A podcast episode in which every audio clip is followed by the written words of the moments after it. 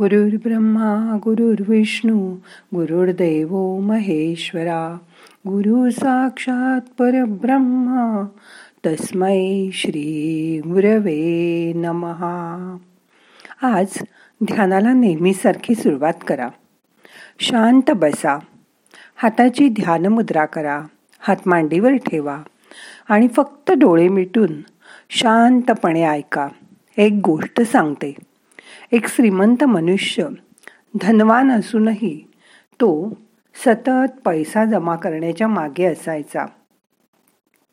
एकदा त्यांनी असा विचार केला आजपर्यंत आपल्याला सर्व काही मिळालं पण ब्रह्मज्ञान मिळालं नाही. शिर्डीला साईबाबा हे साक्षात्कारी संत आहेत. त्यांच्याकडे तो गेला आणि पायावर डोकं ठेवून म्हणाला आपली इच्छा त्यांनी त्यांच्याजवळ प्रगट केली. साईबाबा म्हणाले तुला ब्रह्म पाहायचंय ना? मग मी तुला नक्की दाखवीन. माझ्याकडे येणारे बरेच जण ऐहिक सुखच मागतात. तू ब्रह्म पाहण्याची इच्छा दाखवलीस म्हणून मला तुझं कौतुक वाटतं. ते म्हणाले बाबा रे ब्रह्म हे विश्वातील चराचरातील सर्व गोष्टींचे आदिबीज आहे. चंद्र सूर्याचं नियमित उगवणं मावळणं सर्व ग्रहांचं एका विशिष्ट मार्गाने परिभ्रमण करणं ऋतूंची कार्य उत्पत्ती स्थिती लय या सर्व वैश्विक घडामोडी आहेत. यांच्या मुळाशी ब्रह्म आहे. ते जाणून घेण्यासाठी मनुष्य देहातच प्रयत्न करावा लागतो. नंतर बाबांनी एका छोट्या मुलाला जवळ बोलावलं आणि म्हणाले तू नंदू मारवाड्याकडे जाऊन सांग. बाबांना पाच रुपये उसने हवे आहेत. तो मुलगा मारवाड्याकडे गेला. त्याच्या घराला कुलूप होतो. तो परत आला. त्यांनी मारवाडी घरी नसल्याचं बाबांना सांगितलं. बाबांनी त्याला वाण्याकडे पाठवलं. तोही घरी नव्हता. मग बाबांनी त्याला आणखी दोन तीन जणांकडे पाठवलं. पण मुलगा हात हलवत परत आला. तसंच बाबांचे पाच रुपयाशिवाय काही अडलं नव्हतं. पण आलेल्या गृहस्थाची त्यांना परीक्षा करायची होती. त्यावेळी त्याच्या खिशात दोनशे पन्नास रुपये होते. त्याला बाबांची गरज ही समजली होती. अडीचशे रुपयाला हात लावून त्यांनी बघितलं सुद्धा. दुसरा कोणी असता तर त्यांनी बाबांना तात्काळ पाच रुपये दिले असते. पण या कंजूष माणसांनी विचार केला की आपण पाच रुपये दिले तर ते परत देतील का नाही? काही वेळाने तो म्हणाला बाबा मला ब्रह्म दाखवता ना? ते म्हणाले तुला ब्रह्म दाखवण्यासाठीच मी आत्ता काही इथे प्रयत्न केले पण तुला ते समजलंच नाही. त्याला मी काय करू? ब्रह्मज्ञानाचा मार्ग सोपा नाही.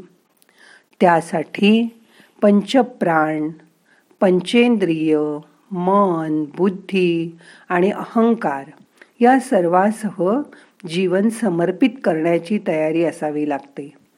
जो सर्वच बाबतीत अनासक्त आहे अशा विरक्तालाच ब्रह्मपद प्राप्त होते.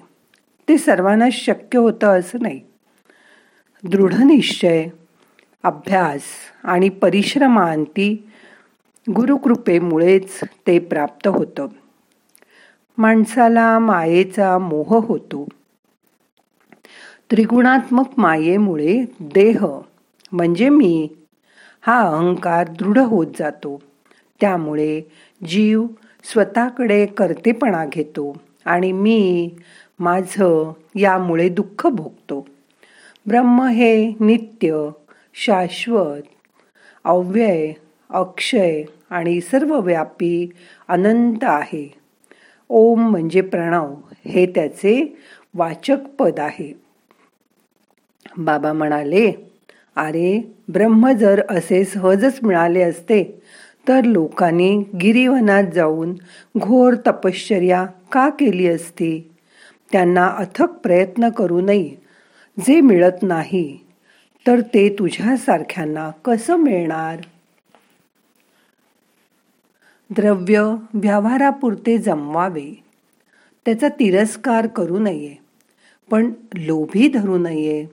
पैसा काय आज आहे उद्या नाही. पण परमेश्वराचं तसं नाही. तो सर्व काळ आपल्याबरोबर आहे. बाबांच्या समोर बसलेल्या माणसाच्या लक्षात आलं. बाबांनी आपली परीक्षा घेतली. पण धनाच्या लोभापायी आपण त्या परीक्षेत पास झालो नाही. त्याला वाईट वाटलं. तो लज्जित झाला. बाबा म्हणाले या संसार चक्राची गती विचित्र आहे. यात अडकलेला जीव त्रिविध तापाने होरपळून निघतो आणि प्रचंड दुःख भोगतो. मग यातून सुटण्यासाठी खरा खऱ्या खरा सुखाच्या मागे त्याचा शोध घेत धावतो. त्या दुःखावर उपाय शोधतो. प्रापंचिक सुखासाठी धडपडणारा जीव सद्गुरूंना शरण जातो. शेवटी तेच त्याला आत्मसुखाचा आणि परमशांतीचा मार्ग दाखवतात. अरे स्वप्नात मिळालेले धन जसं प्रत्यक्ष कामास येत नाही त्याप्रमाणे भोग वासना तृष्णा वासना याही उपयोगात येत नाहीत. त्या आपल्या आत्मसुखात अडथळा निर्माण करतात. काम आणि क्रोध हे तर ज्ञानप्राप्तीतील मोठे शत्रू आहेत. त्यांना आपण जिंकायला पाहिजे. जगाच्या अंतःकरणात खळबळ आहे. ज्यांच्या अंतःकरणातही खळबळ असते ज्यांचं चित्त स्थिर नाही जे इंद्रियाच्या अधीन आहेत त्याला ज्ञानप्राप्ती होतच नाही. पण जो समाधानी आहे विनम्र आहे जो सगळं आचरण नीट करतो सतत आत्मानुसंधानात राहतो उपासना दृढतेने करतो मनोजय करतो तोच परमानंदात राहतो.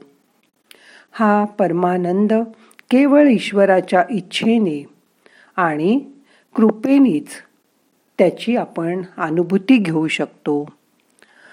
संतांकडे काहीही मागितले तरी मिळते असं होत नाही. ते मागणाऱ्याचा अधिकार पाहतात आणि त्याला इष्ट असेल तेच देतात. माझ्याकडेही भगवंतानी मोठं भंडार दिलं आहे. ते सदैव भरलेले आहे.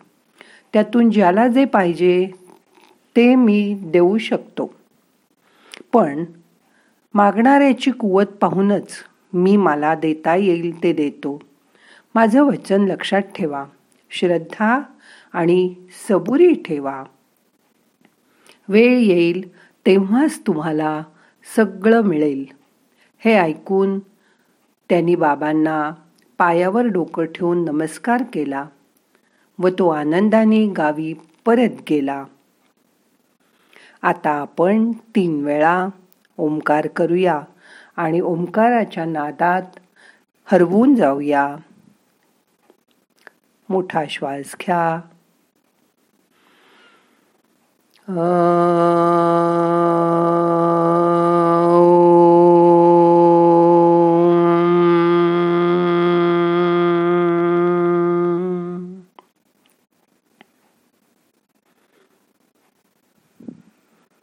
परत.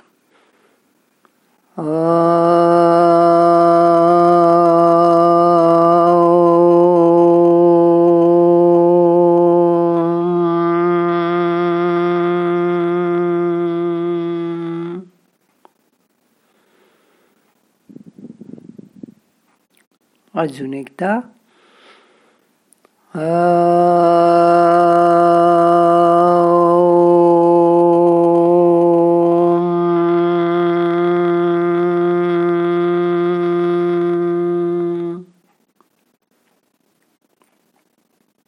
या प्रणवाच्या नादामध्ये स्वतःला हरवून टाका. ओंकाराचे तरंग शरीरभर पसरलेत. त्याची जाणीव करून घ्या. शांत बसा. रिलॅक्स व्हा. मन शांत करा.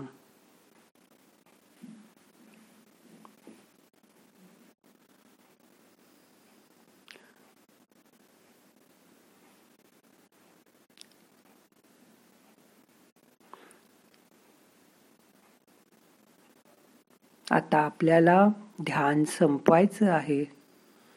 हाताची ध्यानमुद्रा सोडा. हलके हलके डोळ्यांना मसाज करा. डोळे उघडा.